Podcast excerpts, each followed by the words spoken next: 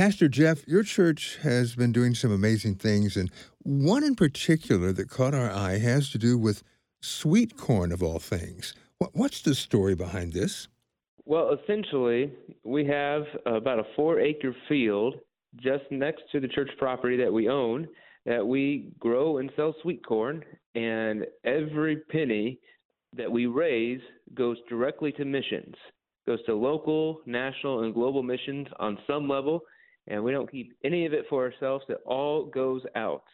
And it started with a dream session where a farmer in our church put on the board that we should buy that field and sell sweet corn. And it just started with something where there wasn't anything off limits. And since 1998, that's what we've been doing. And do you have a numerical figure of how much has been raised for missions and other projects as a result? Yeah, we've raised $227,000 in the 25 years that we've been doing this. That's incredible. Now, that farmer happens to be with you, yes? Yes, he is. Can I speak to Dan? Yep. Yes. Hey, Dan. Now, we understand that you came up with this idea back in 1998, and you felt that this is something that really that God gave you. You know, tell me about that.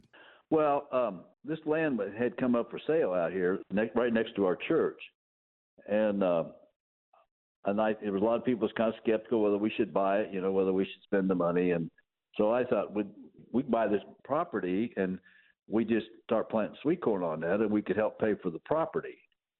That's how it started, but that was first year, I think. One year it did that, and then from then on, it got switched over to a missions project, which was fine because the land got paid for anyway, and there wasn't seemed like really any problems with that. And I think originally our plan was to possibly use that to build, you know, expand our building and stuff. But as it turned out, we haven't done any of that yet, and probably over the long haul, there's probably that $200,000 that we've raised for missions probably has done a whole lot more good than a new building would do for us, you know, at least for the Lord's sake. And that's what it's all about. We just, we enjoy this project because it's just something that the church is bound together, and we pulled together and worked, and it's a lot of work.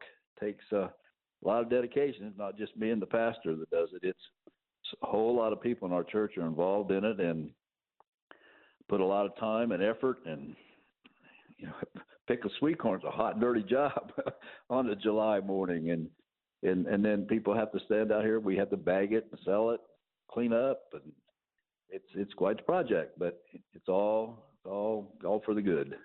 So some of the people listening right now might wonder, you know, what is sweet corn exactly, and how would you describe what it tastes like? Well.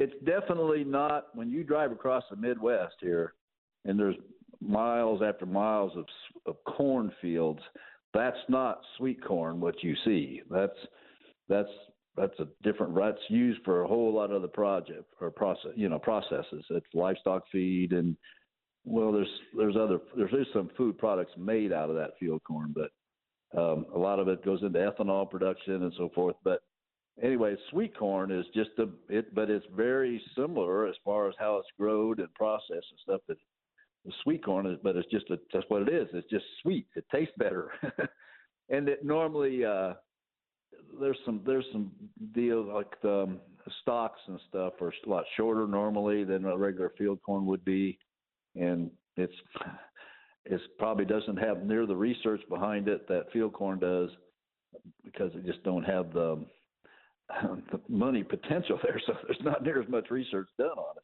But it's not as hardy and so forth as far as the plant goes. But it responds very well here in Iowa on this fertile soil that we have, and we just seem like we have an awful good reputation for just the taste of it here, even more so than a lot of the other sweet corn that's grown around the area. We don't really know why, other than the fact that I think that's one of the things we just won't give the Lord the praise because.